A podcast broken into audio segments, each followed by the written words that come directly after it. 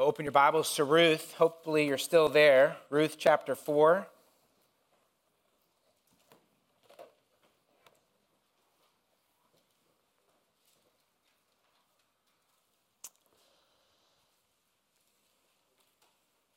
So good to see each one of you. I don't know if you've ever been in a service where they've read an entire book like that, besides maybe Jude and Philemon. That doesn't really count.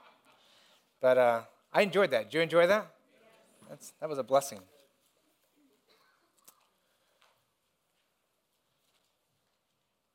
Well, leukemia is a cancer of the body that is painful and it can be deadly.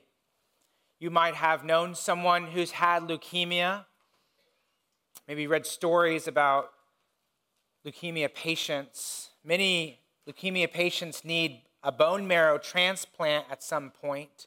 And if they don't get one, then they will languish in the hospital, their pain will increase, they'll become weaker, and then they'll eventually die. And sometimes the only donor, not always, but sometimes the only donor that can match a leukemia patient is a relative. You can go on some websites like I did yesterday and read about some different stories about someone who, who kept looking for someone who would be a, a bone marrow donor they couldn't find anyone until they tested one of their siblings, a brother or a sister, and they were a perfect match. And that brother or sister, they donated to them and saved their life. And you could actually say that that sibling who volunteered is a redeemer, a kinsman redeemer. The biblical idea of redeemer is one who's a relative, a next of kin who comes in to rescue that loved one. In the Old Testament law, God actually instructed the Israelites to redeem their family members. There was different ways that looked like, but the idea was if you have a relative who has lost all hope, you should come in and try to rescue them. In the Old Testament, you also see this word redeemer and the verb redeem used of the Lord, of Yahweh God. It's a title and a work applied to him. Last week I said that that's the Hebrew word goel or gael. Goel really is the, the noun, gael is the verb. And the idea is, is that God is a redeemer. Redeemer is a name used throughout the Old Testament for those who lost all hope, for those who only saw sorrow in the future, those who were ruined, those who were enslaved, those who needed to be rescued. They needed a redeemer.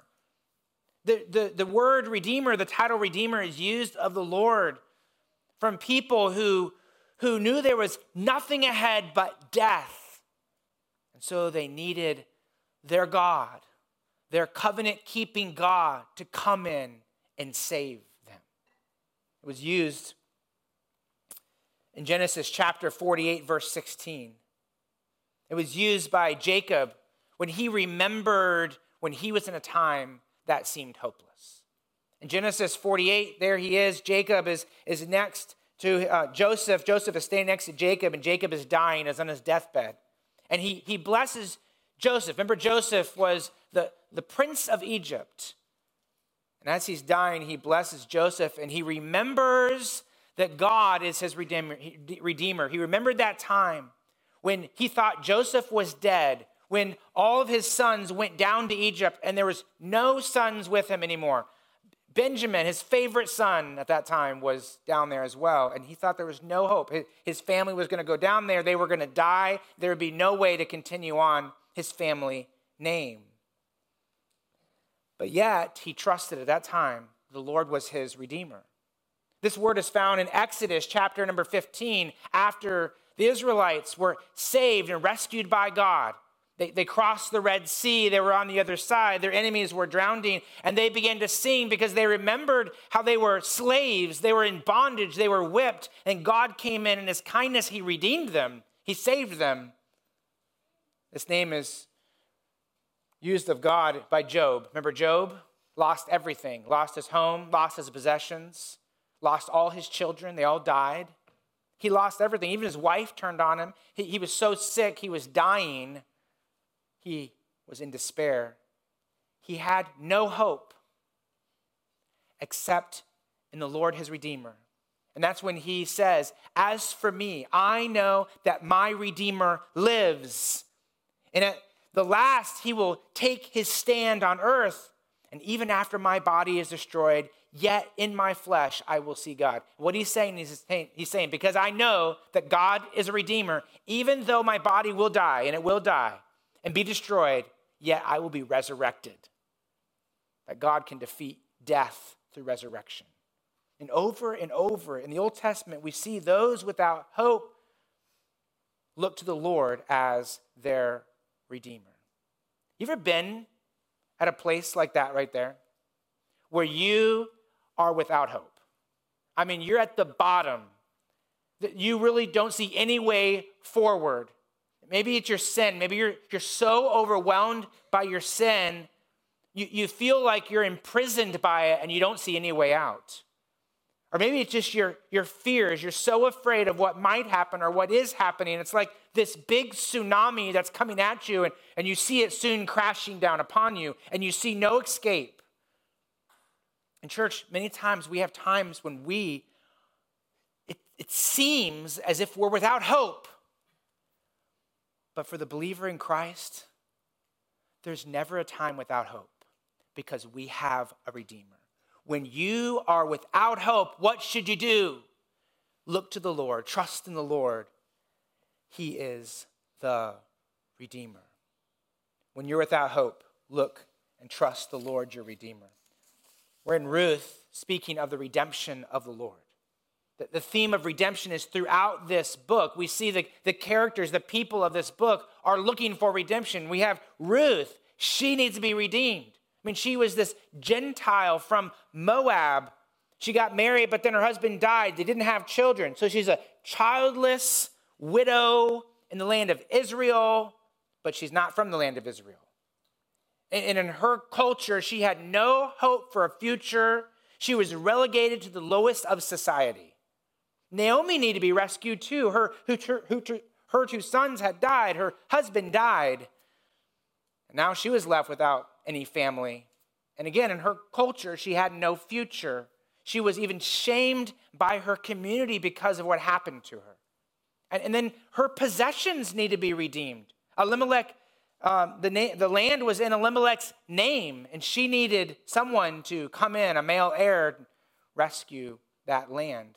But there was another, a part that we see here in the book of Ruth, another thing that needed to be redeemed.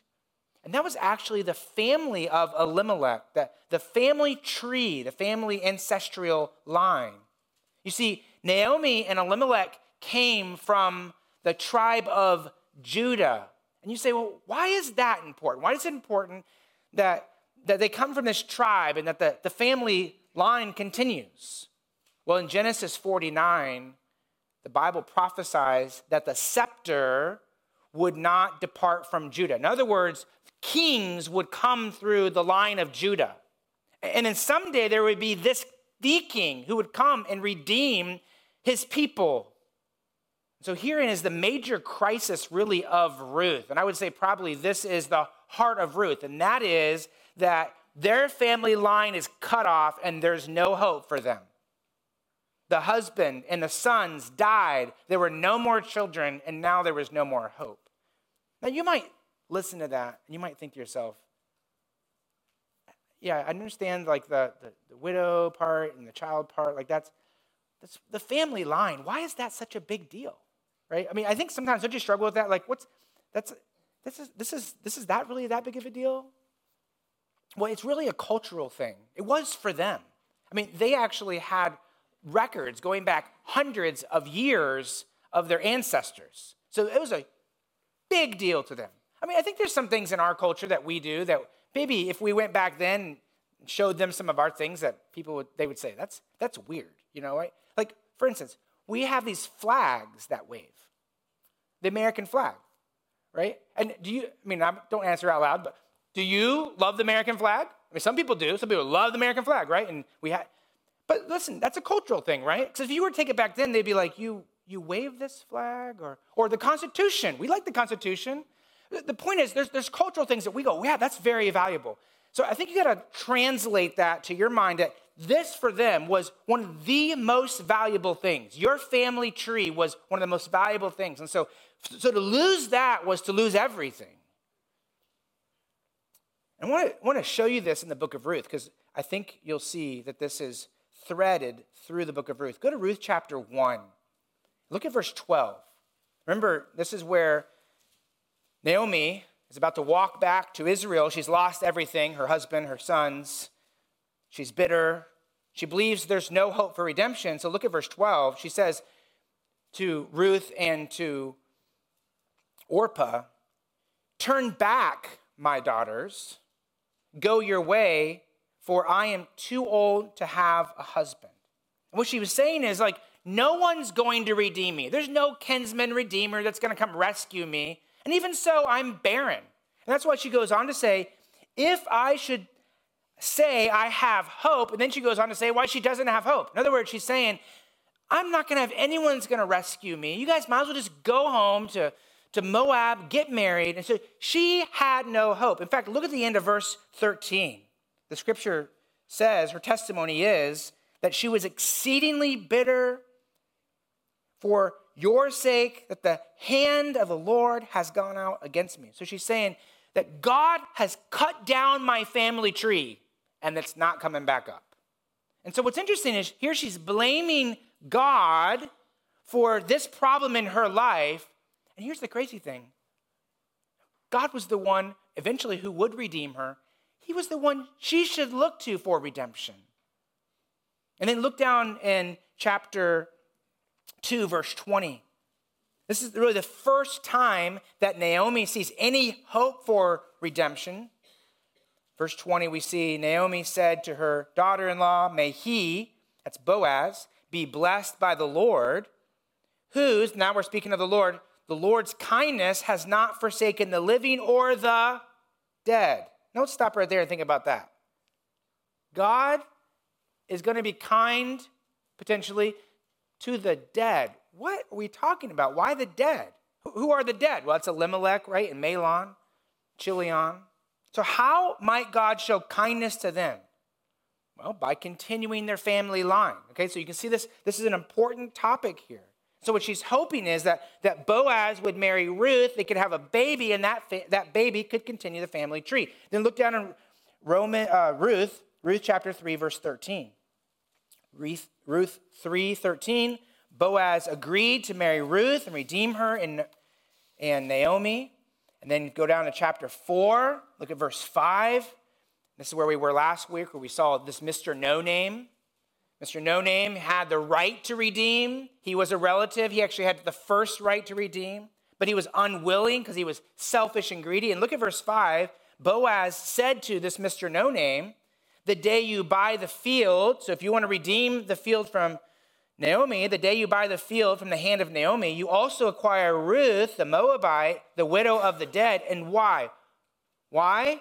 In order to perpetuate the name of the dead in his inheritance. So, this marriage was primarily about saving the family tree. Now, again, stay with me because I think culturally we go, oh, wow, really? Like this is, but this was very, very important for them. In fact, you can see that in Boaz's announcement to the townspeople that he would marry Ruth. Look at verse 9, chapter 4, verse 9. Then Boaz said to the elders and all the people, and then you look at verse 10 Ruth, the Moabite, the widow of Mahlon, I have bought to be my wife. Okay, why? Why are you going to marry her? To perpetuate the name of the dead in his inheritance, that the name of the dead may not be cut off from among his brothers and from the gate of his native place. Okay, so do you get the point? What's the point in the book of Ruth here is that there's a crisis, and that is that this line of Judah is going to be cut off here at Elimelech, and they needed to go on. And Boaz is saying, I'll step in, I will, I will carry out this duty of redeemer. So, what did it mean for Boaz to be the kinsman redeemer? Well, he rescued Naomi and Ruth from poverty. He, he married Ruth and therefore changed her identity and her future. But also, it meant that he could give Ruth a baby and their family tree could be redeemed. Then look down in verse 11, because the people then, therefore, of the town recognized this as well. Look at verse 11. Then all the people who were at the gate And the elders said, We are witnesses. And now they're going to praise God. May the Lord make the woman, that's Ruth, who is coming into your house like Rachel and Leah, who together built up the house of Israel. May you act, act worthily in Ephrathah and be renowned in Bethlehem. May your house be like the house of Perez, whom Tamar bore to Judah because of the offspring that the Lord will give you by this young woman. Okay, so what's the hope here of these t- townsfolk? It was that the Lord would cause Ruth to have babies, to have offspring like Rachel and Leah. And again, you look at Rachel and Leah. Who are they? Well, they were the matriarchs of Israel. It was like every woman was like, I wish I can, I hope I can have babies like them someday, right? That's what their hope was in here. And Leah and Rachel were married to, to Jacob. So we're going through some history here. They're married to Jacob. Leah had a baby, and that baby's name was Judah. You can see that in verse 12. There's Judah's name. So Leah was the mother of Judah, and from Judah came Perez. So look at verse 12. And may your house be like the house of Perez. Perez was, born to Tamar and Judah. And we'll talk about them in a little bit. But so, so the point is this is that they were hoping that Ruth would be able to continue the family tree by having some more children. And, and praise the Lord. Look at verse 13. This is the kind of the, the whole story builds up.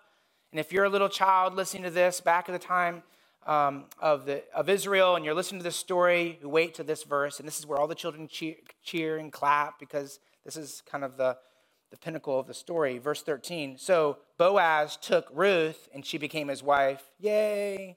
And he went into her, and the Lord gave her conception, and she bore a son.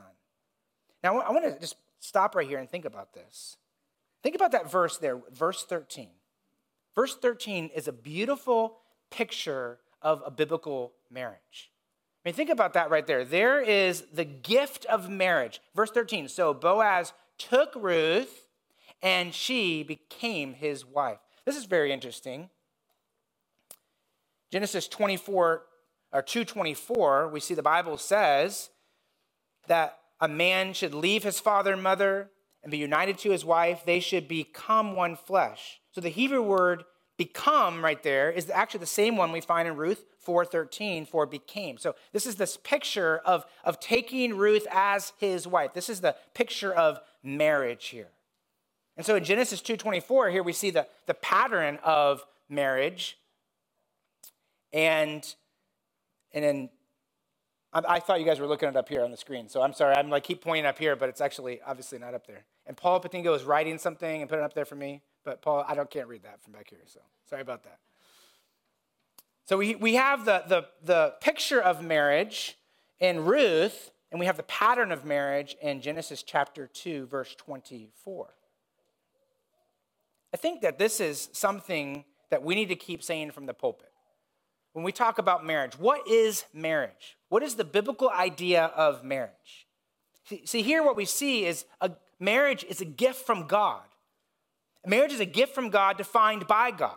How does God define marriage? This is a very controversial thing in our society, right? I'm going to recognize that there's probably the majority here are going to believe and agree with the biblical idea. Some might not. Some might online might be actually even more opposed to this. But here's what marriage is according to God's word. Marriage is defined as a union between a man and a woman joined by God in a covenant before God. It's a union between a man and a woman joined by God in a covenant before God. Listen to this Matthew 19, verse 4 says, He who created them from the beginning made them male and female. So this is Jesus Christ speaking. He's saying, Listen, God created man and woman, and He created them what? Male and female. Notice he stops right there. And again, I'm not trying to be smart aleck, but that's what the scripture says. It, it's a man and a woman. And he created them, and he, what, is, what does he want them to do? Therefore, a man should leave his father and mother and, his, uh, and be joined to his wife, and they two shall become one flesh. So there's that Genesis passage again.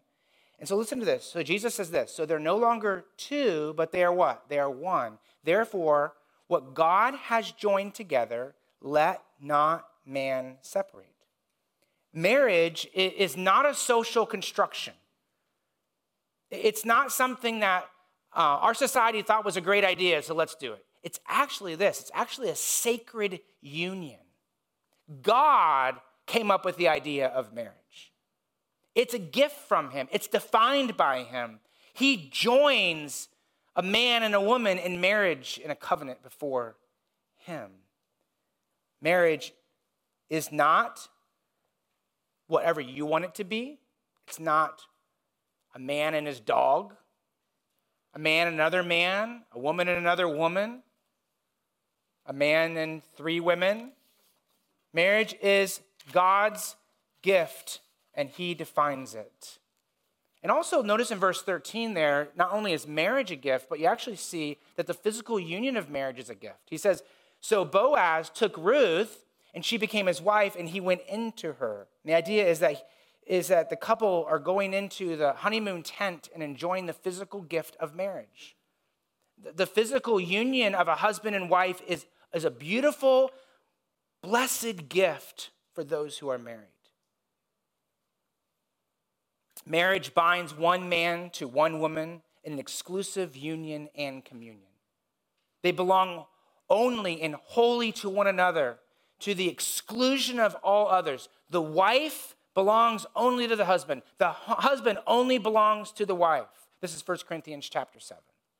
Therefore, for a man and a woman to join themselves to someone else other than their spouse, it's a sin against God. And this is not Pastor Ben's idea. This is not Lighthouse Bible Church. This is actually what the Word of God teaches. You can't see this verse up here because I don't. Oh, there it is. It's up there. Praise God. There we go. Thank you, Paul Patingo. Shake his hand afterwards. He'll appreciate that. Hebrews 13, 3. Let marriage be held in honor among all. Let me just stop right there and think about that. People don't value marriage like maybe they used to, definitely not how God's word wants us to. Young people, you should value marriage. It's actually God's blessing for you. We should all value marriage honor it. And then notice what he says let the marriage bed be undefiled, keep it pure, for God will judge the sexually immoral and adulterous. In our, in our backyard back there, we have a fence and we have a little doggy, and we let our dog run free in the fence. She's free to go wherever she wants in that fence. But when the fence doors open and she goes out, she's in a dangerous place. There actually are coyotes around here. Do you know that? Actually, I've seen a couple times where coyotes run across our front yard. One time we saw them in the back area here. Don't scare parents, I guess. I, maybe I should have said that. But, but for my little doggy, I, I don't want that doggy to get out. Plus, there's cars that go by here at 60 miles an hour sometimes. It seems like it, I guess. And that's great for making doggies little pancakes on the road.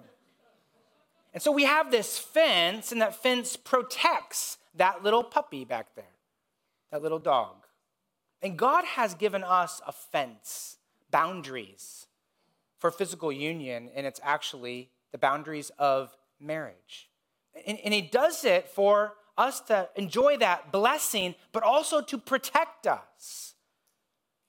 And so to go outside those boundaries of marriage is, is a sin against God, but also it's dangerous. Our world is casting off the restraints of the covenant of marriage. Our world is proclaiming themselves sexually free. And I, and I know I, I say these kind of things in here, and I want you to know that sometimes people might think, you know, well, there's, there's children here, Pastor Ben. Should you be saying this? Honestly, if you're watching cartoons today, this message is being preached to our children. So if you think this is something that's on MTV, you got another thing coming. This is Disney Channel. And our, our young people are encouraged to come out as bi, trans, pan. You know, Justin becomes Bernice. And the world casts off, thus says the Lord, for thus says my true self. Like that's the message of our world my true self, my authentic self. I've always known I was this way. I didn't, I didn't maybe I didn't know it, but I, I did know it. I kind of didn't know it, but, and, and who's the authority? Thus says my authentic self. But actually, what does the Word of God say? Thus says the Lord. God is the creator. He knows what is best for our bodies. He's the relational trinity. He knows what is best for relationships. He's the judge, so he gets to say how things should be. And according to God's word, to unite yourself in your mind. So if you're looking at something on a computer or in body, if you're going somewhere with someone else that's not your spouse, you are defiling yourself and you're sinning against God.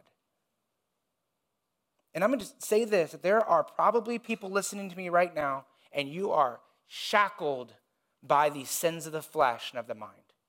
And you're trapped, and you know you shouldn't be doing what you're doing. You know you should be thinking what you're thinking. And you know you need to be rescued. Let me tell you, that's the message of God's word. He's the Redeemer, He can rescue you. And do you realize that the Corinthian church was made up of people who once lived as sexually immoral people, adulterers, men who practice homosexuality. That's actually in 1 Corinthians chapter 6 verses 9 and 10. So, so when we think about practicing that type of lifestyle, you shouldn't hate those kind of people. You know why? Because we were those kind of people. Like, this is not a church of, of goody people. And if you are, go to another church. We are a church of people who are broken. We are a church of people who have come out of lifestyles like we're talking about. We're people who lived outside the fence, who are in danger of hell and of sin, the consequences of our sin. But Christ has snatched us up and brought us into his family. That's why 1 Corinthians 6 says this Such were some of you. And he's not talking about some of you in, in Corinth and some of you in, in Las Vegas or Los Angeles. He's talking about some of you at Lighthouse Bible Church. And he redeems. That's his work. That's what God does. I'm a sinner. You're a sinner. And only Jesus Christ can save. That's why he says to the church, Such were some of you, but you were washed you were sanctified. You were justified in the name of the Lord Jesus Christ by the Spirit of God.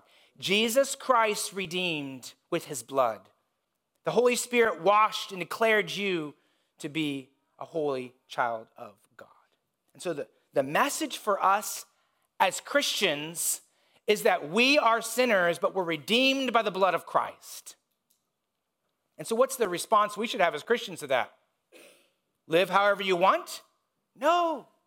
Live how God has made you to be, what He's called you to be. Ruth and Boaz give us a, a biblical picture of a holy, holy marriage.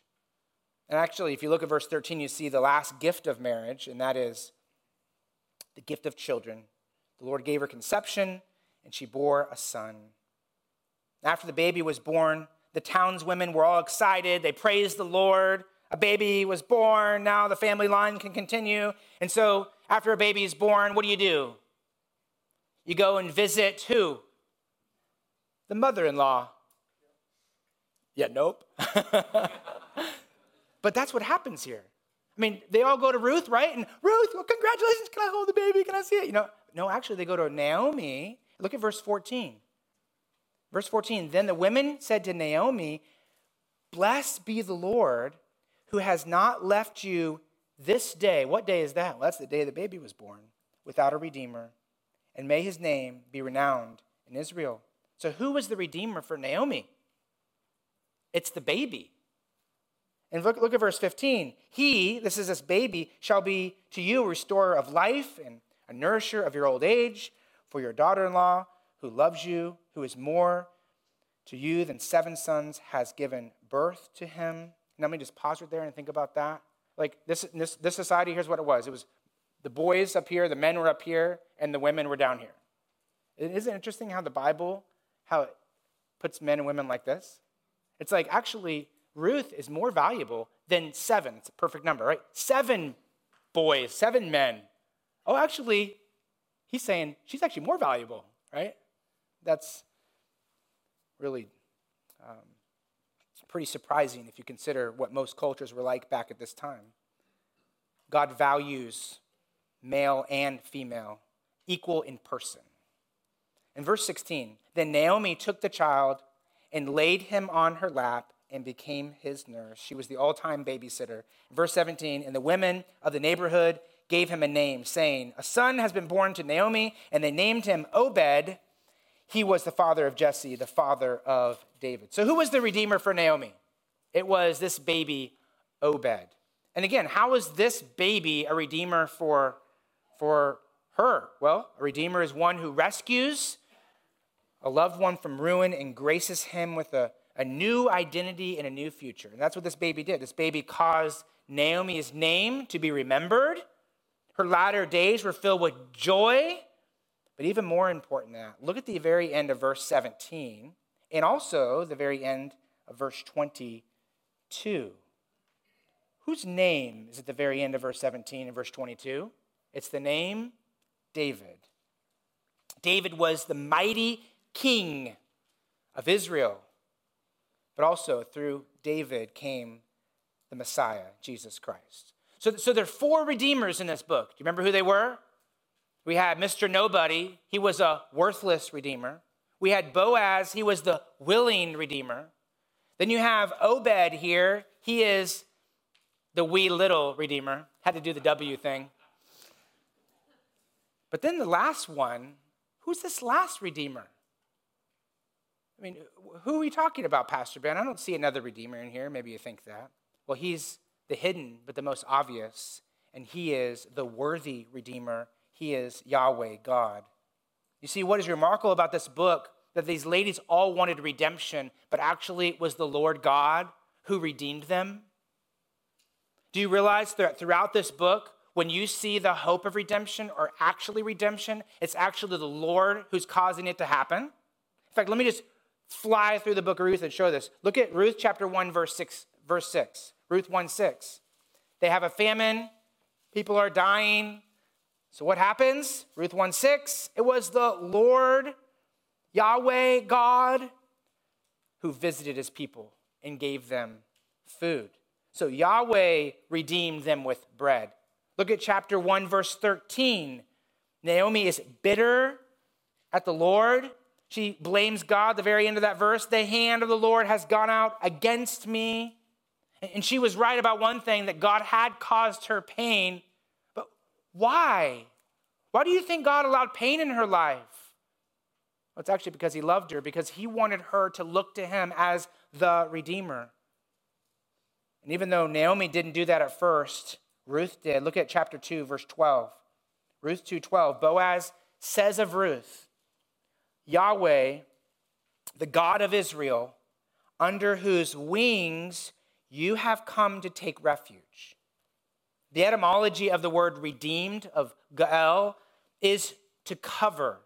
It's really the origin of that word. So, like a bird covers and protects its young, that's what he's saying here. He's saying, listen, you have come under the covering, under the protection of Yahweh. In other words, you have had, trusted God as your Redeemer. And finally, look at chapter 2, verse 20. We see that Naomi, she turns her heart to the Lord, looks to him in faith, and sees that it's Yahweh's kindness that has not forsaken the living and the dead. Like he actually is the one that if I'm going to be redeemed, we're going to be redeemed, it's going to be by him. And then now look at chapter 4, verse 11. The people recognize that God was the one who redeemed Ruth. Chapter 4, verse 11 he says, They say, We are witnesses. And so, who is it that redeems? May the Lord make the women like the woman Ruth, like Rachel and Leah. So, in the end of the day, they recognize that it was God who does the work of redemption. How about verse 13? verse 13, we see that the Lord gave her conception. Isn't that an interesting thing to say? The Lord gave her conception? In other words, who is the Redeemer for Naomi? That, that baby that was born, it was from God. Then look at verse 14, chapter 4, verse 14. Who do the ladies give credit for redemption? And the women said to Naomi, Bless be the Lord who has not left you this day without a redeemer. It's the Lord who provided a redeemer. So, who is the redeemer here really in the book of Ruth. There's a lot of human redeemers, but really, ultimately, the Lord is the true redeemer. In fact, if you just think through all these people in, in, this, in this list here of the genealogies, look at the end of chapter 4, you look at those genealogies, you look at that. How about chapter 4, verses 11 and 12? You see these people, what you recognize that all these people in here, they needed to be redeemed.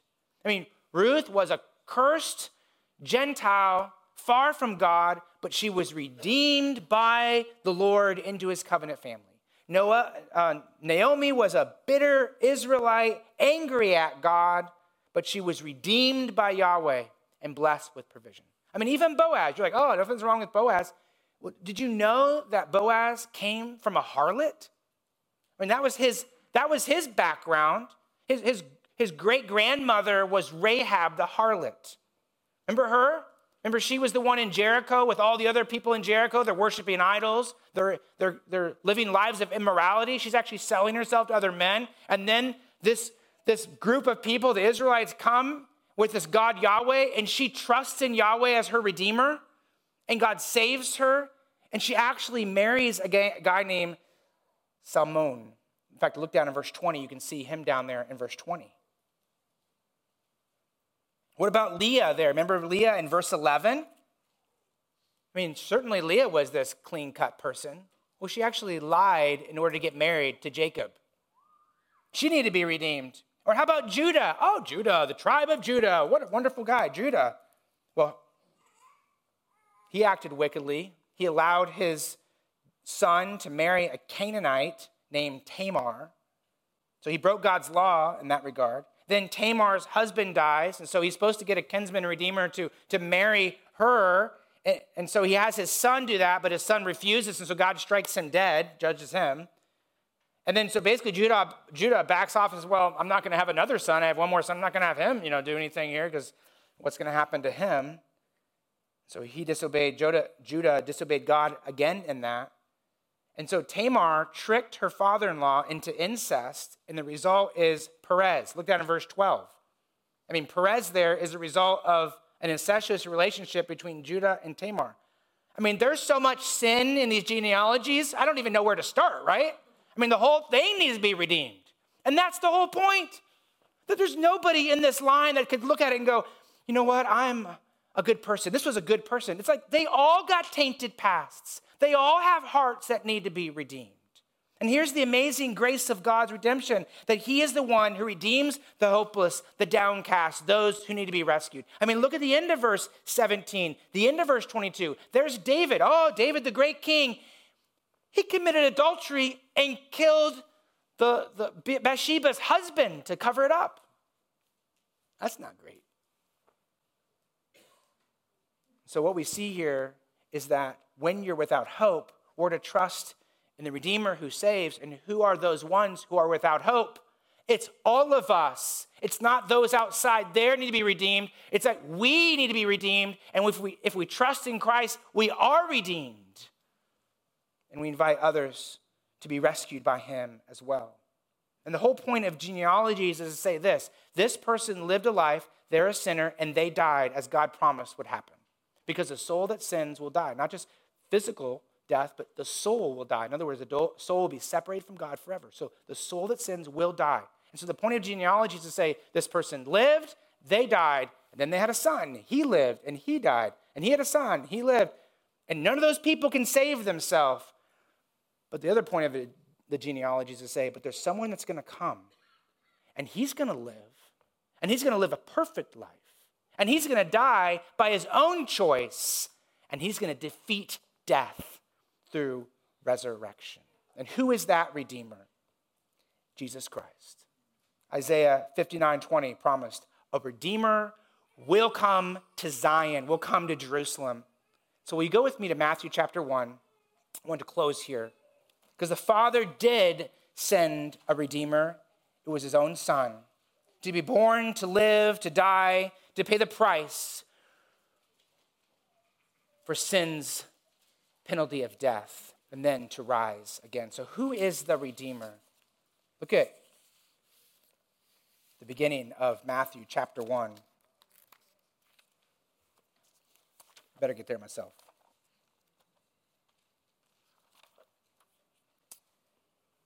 The book of the genealogy of Jesus Christ. There's the Redeemer. And then notice some of these names in verse 1. You got David. Look down in verse number 2. We got Jacob. We talked about him. And Judah. In verse 3, Judah and Perez. And then you have Tamar. I mean, here's all these people we've been talking about, right? And you look down in verse 5, you have Salmon, the father of Boaz, by Rahab, the, and Boaz, the father of Obed, by Ruth, and Obed, the father of Jesse, and Jesse, the father of David, the king. And it kind of, when you read this, it's kind of like all these boring facts, but then you recognize who these people were, and you go, they had some really sinful histories here. But yet, you fast forward from David's time a thousand years, and then there comes Jesus. Look at verse 16. And Jacob, the father of Joseph, the husband of Mary, of whom Jesus was born, who is called the Christ. And, th- and this account here records a time when Joseph, who was engaged to Mary, much like Ruth and Boaz, where they had this honorable engagement, they, they, they kept themselves and saved themselves for the marriage that was going to happen in the future. They were honorable to the Lord in that regard. And this is what the life of Mary and Joseph was like. And so when Mary comes and tells Joseph that I'm pregnant of the Holy Spirit, it's a miracle, obviously, who would believe that? And so in this text, he's wrestling with this. He's thinking, I, I need to break this off. I can't do this. I, I have to do the right thing here. And then in a dream, this angel comes and says, No, actually, it's true. There's, there's a miracle that's taken place. Mary is a virgin who has conceived of the Holy Spirit, and then look down what the scripture says in verse number 21. She will bear a son, and you shall call his name Jesus, which means the Lord is salvation. And why is he coming? For he will save his people from their sins. Listen, friends, right there, that's redemption. He's coming to redeem, he's coming to rescue. He came to live a life that you could not live, and he came to die the death that you deserve to die. And then he rose again and defeated death. And he stands at the right hand of the Father. And listen, his call to you is that he wants to save you. And listen, maybe you're in here and you feel the weight of your sin upon you. Mean, maybe as I've been talking this morning, but maybe even as you just think about it right now, you think through some of those things you're struggling with and you just feel the weight of guilt upon you, the weight of God's law. I mean, you think about your life this past week, the past couple weeks, and your life is a constant life of strife. You're fighting with people, you're, you're saying words to try to hurt people, and you go to bed at night, you feel bad about that. Or you're addicted to something, or you're trapped by something, and you feel like you can't get out of that. When you are without hope, who are you to look to? The Redeemer. Jesus came to save sinners. And what did Paul say? Of whom I'm chief, right? No person in this room can stand up here and say, He came to save sinners. That's you and not me. It's all of us. And if you're in here without Christ, listen, He came to rescue your soul. And He says all you have to do is call upon Him. He doesn't say, try to save yourself, try to be a better person you know, have this kind of marriage and you're going to go to heaven. This kind of life and you're not. He doesn't say that. He says we're all doomed because of our sin and we all need a Savior and we need to cry out to Christ. And he says if we cry out in faith, that He will rescue us. And so please, if you're in here without Christ, would you call on Him today? And then what about us, Christians who have said we are sinners but saved by grace? We are redeemed. What does this mean for us? We are right now waiting. We're waiting. As that song we sang earlier said, we're waiting for him to come. We're waiting for the blessed hope, for the appearing of the glory of our great God and Savior, Jesus Christ. We're waiting for that Redeemer to come and who gave himself for us to what? To redeem us from all lawlessness. We were those ones who were living outside that fence, we're outside of God's law, and to purify for himself a people for his own possession who are what? Zealous for good works. We are redeemed, which means what? We should live that way. We're not better than other people. We're just as much sinners as other people are. We're just as much in need to be redeemed as other people are. But because Christ has redeemed us, he's, he's sanctified us, He's declared us righteous, He's given us the gift of His Son's righteousness. And He did that so we would be zealous to do good works. So, what is the response of a Christian who's redeemed? It's going, it's telling people that Christ has redeemed me, He can redeem you. It's going and doing the works that Christ has called us to do. So, the question is are you redeemed? And if you are redeemed, are you living as a redeemed person by the grace and power of God?